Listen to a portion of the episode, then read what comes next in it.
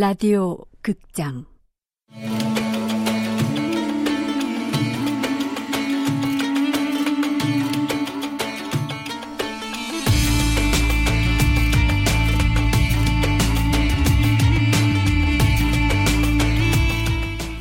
안보스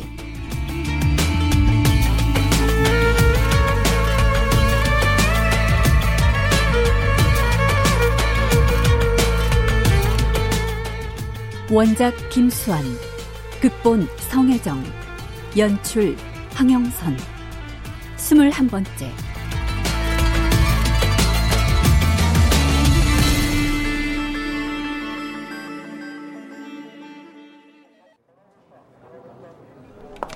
오 팀장. 예.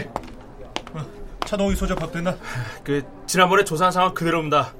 그 본인 명의로 신고된 주소지엔 아무도 없었고 주변에서도 아는 사람이 없었습니다. 그런데 차도국이 정말 이한나를 죽였을까요? 죽일 만한 이유가 없지 않습니까? 역시 사주받은 걸까요? 강유진에게 사주받고 차동욱을 죽이러 간 이한나가 역으로 차동욱에게 당한 걸까요? 아, 그렇다고 봐야 하지 않을까. 그리고 차동욱은 김수양에게서 정지를 죽였던 방법부터 모든 걸 다 듣고 목격까지 했던 인물이야. 모방 범죄는 충분히 가능해.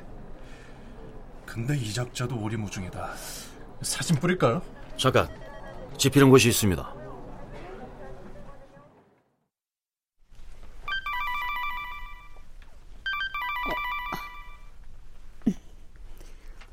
네, 황 기자님. 아, 왜 이렇게 통화가 안 돼요, 유진 씨?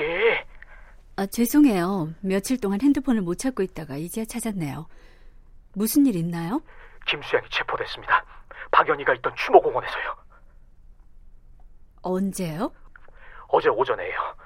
유진 씨랑 연락이 안 돼서 이러다가 뉴스 보고 알겠구나 했는데 어쨌든 현재 추가 확인 절차 때문에 보도는 자제하고 있지만 곧 소식 나갈 겁니다. 갑자기 기분이 좋아지는데요? 황 기자님도 수고 많으셨어요. 그럼 또 연락해요. 태경 씨, 김수양이 체포됐대요. 곧 뉴스 속보가 나올 거래요.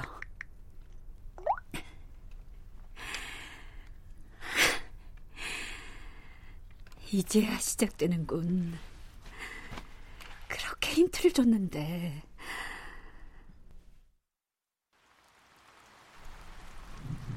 한나 씨 혹시 나 없을 때 원룸에 온 적 있어요? 내가요? 아니요. 왜요? 아니에요. 아무리 이 집이 예전에 한나 씨 집이었지만 지금은 내가 살고 있는데 한나 씨가 그럴 린 없겠죠. 유나랑 한나 씨 엄마가 왔다 가셨을 거예요. 지난주엔 간장게장 가지고 오셨다고 했나요? 어, 어떻게 하셨어요? 내가 그런 말은 안 한 것 같은데. 네?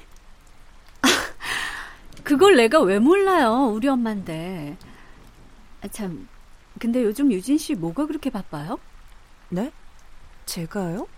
주말에나 겨우 집에 있고 주중에 매일 퇴근도 늦는 것 같던데요?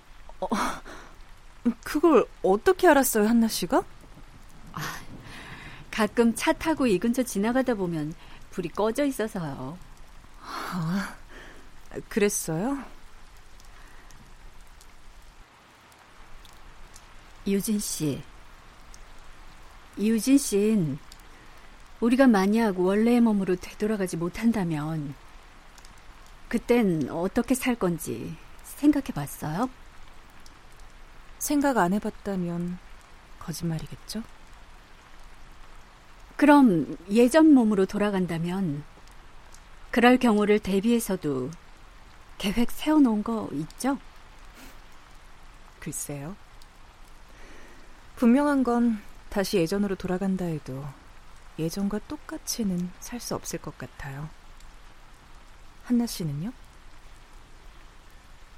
난 다시 원래의 몸으로 되돌아가면 좋고, 되돌아갈 수 없다면, 그렇다면 유진 씨의 삶이 내 삶이 되는 건데. 그때 되면 유진 씨의 과거에 대해 듣고 싶어요. 그땐 말해줄 수 있죠? 그래요. 그땐 꼭 얘기해 줄게요.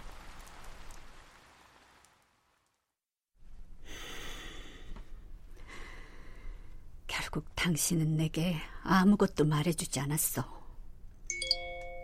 어, 태경 씨네? 며칠 만에 받은 연락이 김수영 체포 소식이라니. 미안해요. 핸드폰을 잃어버렸다가 이제야. 전 지금 경찰서에 가보려고요. 그래요? 잘 됐네요. 같이 갈까요? 제가 차 가지고 갈게요. 한 30분쯤 걸릴 거예요.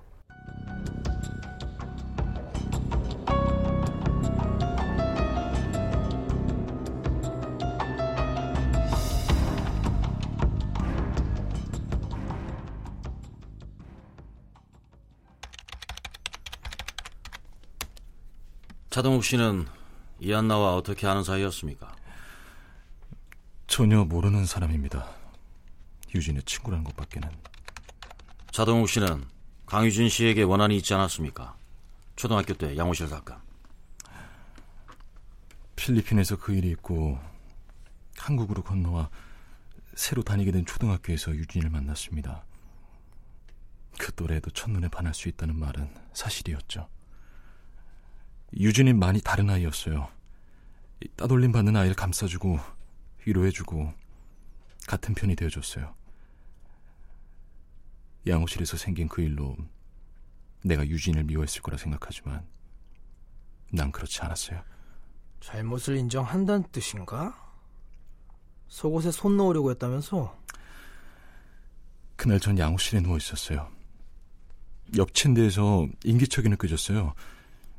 살며시 커튼을 걷어보니 유진이 잠들어 있더군요. 너도 아프구나.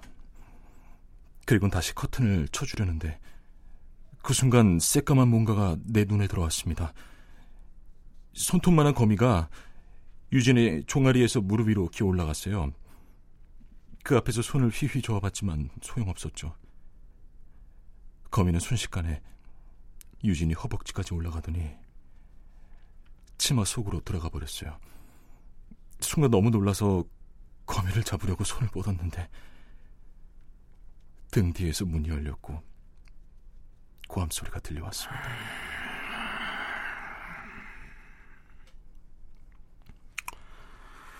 그 일이 있고 전학을 갔다고요. 그날 이후로 전학을 거듭했습니다. 어디서도 적응하지 못했어요. 사람들은 내가 어떤 이유로 강제 전학을 오게 됐는지 알게 되는 순간 모두 나를 피했습니다. 그렇다면 자신을 그렇게 만든 강효진에 대한 원망이 컸겠네. 원망? 그건 유진이 잘못이 아니었는데요. 그래요. 원망 같은 게 생겨난 건 우리가 제외했던 15살이 되던 그 해. 그곳에서부터였을지도 모르죠. 15살에? 내가 그날 유진이를 목격했던 그 순간 헛것을 본 건가 싶었지만 유진이 내 눈앞에 있었어요. 예전같이 밝고 자신감 넘치던 유진이는 아니었어요. 어둡고 위축돼 보였죠. 그래도 우린 서로를 한눈에 알아봤어요. 그런데 나를 보는 유진이 그 눈빛은 언젠가 양호실에서 나를 쳐다보던 어른들의 그 눈빛과 똑같이 닮아있더군요. 강유진에게 양호실에서 있었던 일이 오해였다는 사실을 밝히지 않았습니까? 네. 세월이 지나면 자연히 알 거라 믿었으니까요. 그런데 유진인 7년 전에서 조금도 잘하지 않았더군요. 나를 욕하고 비난하던 어른들과 같아져 있었어요. 유진에 대한 원망은 그때 시작됐을 겁니다. 결국 강유진을 미워하고 원망했다. 그때부터 무슨 짓을 하게 된 거지? 유진에게 벌을 주고 싶었어요. 내가 평생을 유진의 곁에 있기로 했죠. 뭐 스토킹이라 해도 할 말은 없습니다. 틈만 나면 유진을 찾아갔고 옆집에 살기도 했어요. 유진이 어마어마하게 비싼 빌라로 이사하고 거기에 완전히 틀어박힌 후로 방법을 바꿨죠. 전자기기와 컴퓨터 프로그램을 공부했어요. 어떤 식으로 강유진을 괴롭힌 건가요? 유진을 세상에서 고립시키는 거였죠. 누군가를 만날라 치면 편지를 보내 아무도 만나선 안 된다 했습니다. 누군가와 인사만 주고받아도 편지를 보냈죠. 나중엔 빈종이만 보내도 유진은 나의 경고를 알아들었습니다. 일부러 전자기기와 컴퓨터를 공부한 이유는요? 우선 유진이 사는 빌라와 관련된 보안 업체에 들어갔습니다. 유진의 집 곳곳에 감시 카메라, 도청 장치를 설치했고 유진의 노트북을 들여다볼 수 있도록 조치도 해놨죠. 예전처럼 집 앞에서 시간을 허비하는 일 없이 손쉽게 유진을 감시할 수 있게 됐습니다. 그런데 강유진 씨는 차동욱 씨에게 감시당하고 있는 걸 알고 있었습니까? 아마 알고 있었을 겁니다. 그런데 왜 경찰에 신고하지 않았죠?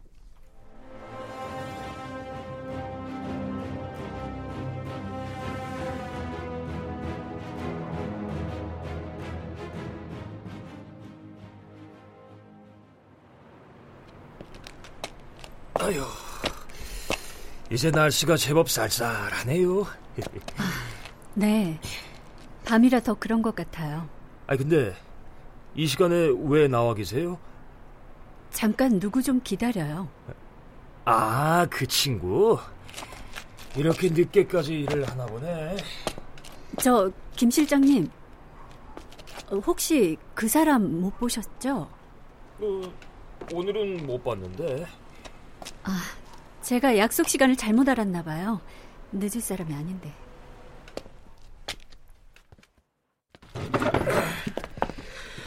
자, 다시 시작해보자고. 아까 어디까지 했지? 작년 이맘때 강유진이 사라졌다가 다시 나타났다고요.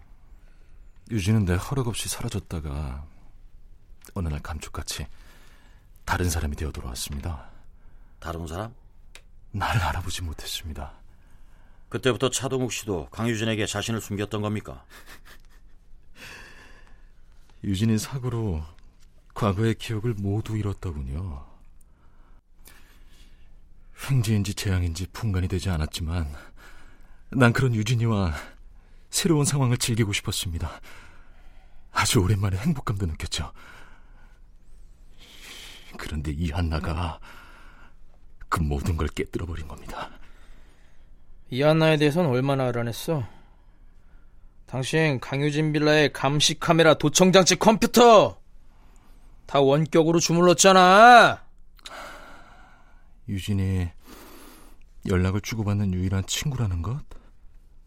그리고 한때 유진을 힘들게 했던 그 기사를 썼던 기자라는 것 그 외에는 아는 게 없었습니다.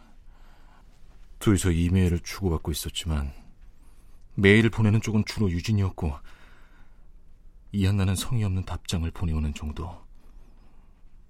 내가 이한나에 대해 아는 건 그게 다예요. 그런데 갑자기 그날 그 여자가 집 앞에 찾아온 겁니다. 차동욱 씨! 차동욱 씨! 아, 일단 문 좀 열어주세요. 아, 글쎄 제가 왜 기자를 만납니까? 돌아가세요. 물어볼 게 있어서 그럽니다. 어머니가 정지희 씨 맞죠? 아주 어렸을 때 필리핀에서 살았고요. 이 여자 뭐지? 내 이름을 어떻게 알았고 내가 여기 사는지는 또 어떻게? 그리고 어머니까지 유진이 가르쳐줬나?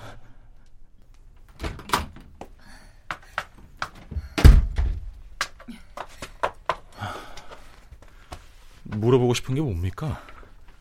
김수양 아시죠? 그게 누굽니까? 김수양 몰라요? 아시잖아요. 몰라요. 누군데요? 정지희 씨가 어머니 되시죠? 그리고 8.12 사건, 홍인경, 박연희. 이래도 몰라요? 네. 모릅니다. 됐습니까? 이제 그만 나가주세요. 아, 잠깐만요. 알겠습니다. 다음엔 좀 더 다른 대답을 듣고 싶네요. 그래요, 갈게요. 가는데요. 저 물 한 잔만 주시겠어요? 아, 잠깐만 기다리세요. 그때 주방으로 가는데 이상하게 신경이 곤두서는 겁니다. 꼭 사방에서 등 뒤로 화살이 날아오는 그런 기분? 순간 뒤를 돌아봤는데 그때 얼굴 앞에서 뭔가가 공기를 갈랐어요. 훅 하고. 그러더니 단단한 물체가 바닥에 떨어졌어요. 천에 감싼 망치 같아 보였어요. 이한나는 그걸 떨어뜨리고 당황하더니 허리 뒤춤에서 뭔가를 뽑아들었습니다. 칼이었어요. 차동욱, 차동욱. 왜 이래? 당신 누군데 이래? 내려놔! 그칼 내려놔!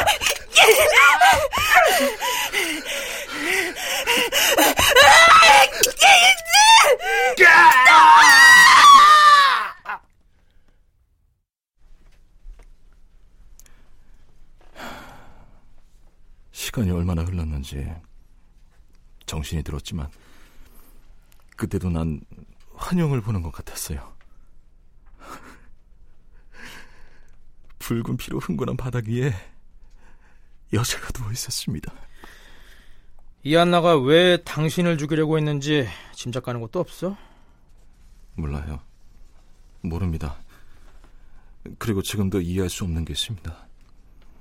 그때 칼을 뽑아들고 나를 찌르려고 서 있던 이안나의 그 눈빛이요. 그건 날 잘 아는 사람의 눈빛이었어요. 나에게 오랜 원한과 원망과 징후를 담은 그런 눈빛. 차동욱 씨의 진술이 사실이라면 정당 방위가 될 수도 있었는데 왜 시체를 훼손해서 8.12 살인 사건으로 가장을 한 겁니까? 경찰에 신고하고 세상에 나서는 일은 나 같은 놈에게 위험한 일이에요. 그때 떠오르는 생각이라곤 8.12가 최선이었어요. 다시 한번 묻겠는데, 어? 이한나 기자는 왜 차동욱 당신을 죽이려고 한 걸까? 나도 모릅니다. 나도 알고 싶어요. 차동욱 당신이랑 이한나의 연결고리는 강유진 뿐이잖아!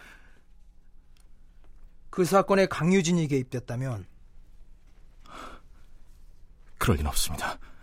강유진과 이한나 사이의 채무 관계도 알고 계신가요?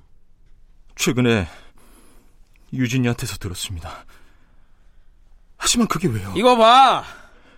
그 돈은 애초에 강유진이가 이한나에게 어떤 조건을 걸고 빌려줬을지 모른다 이거야! 당신을 죽여주는 조건으로 뭐요? 그럴 리 없어. 유진은 차동욱이 누군지도 모른다고. 그리고 그, 럼 내가 속았다는 거야? 혼자선 아무것도 못하는 그 바보 같은 년한테 머릿속에 손뭉치밖에 안 든 그 공 같은 년한테 야 개소리 하지 마. 내가 얼굴 봐야겠어. 그냥 데려와. 당장 데려와. 아유, 오늘도 집에 갈 생각은 꿈도 꾸지 말아야겠네. 조윤사는 어떻게 생각해? 응? 아까 차동욱 조사할 때 모니터 다 봤지? 봤죠. 이한나가 집까지 찾아가서 차동욱을 죽이려 한 거. 단순히 사주를 받아서 그렇게 위험한 일을 할 수 있을까? 그리고 또 하나.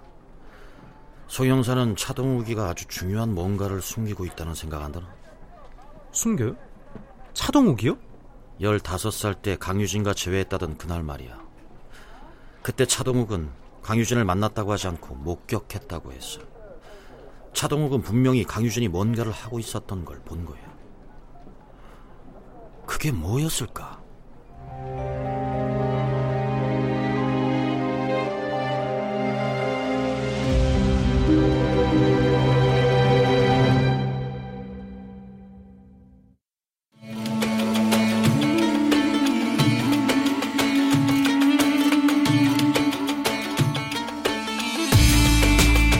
라디오 극장 암보스 김수환 원작 성혜정 극본 황영성 연출로 21번째 시간이었습니다.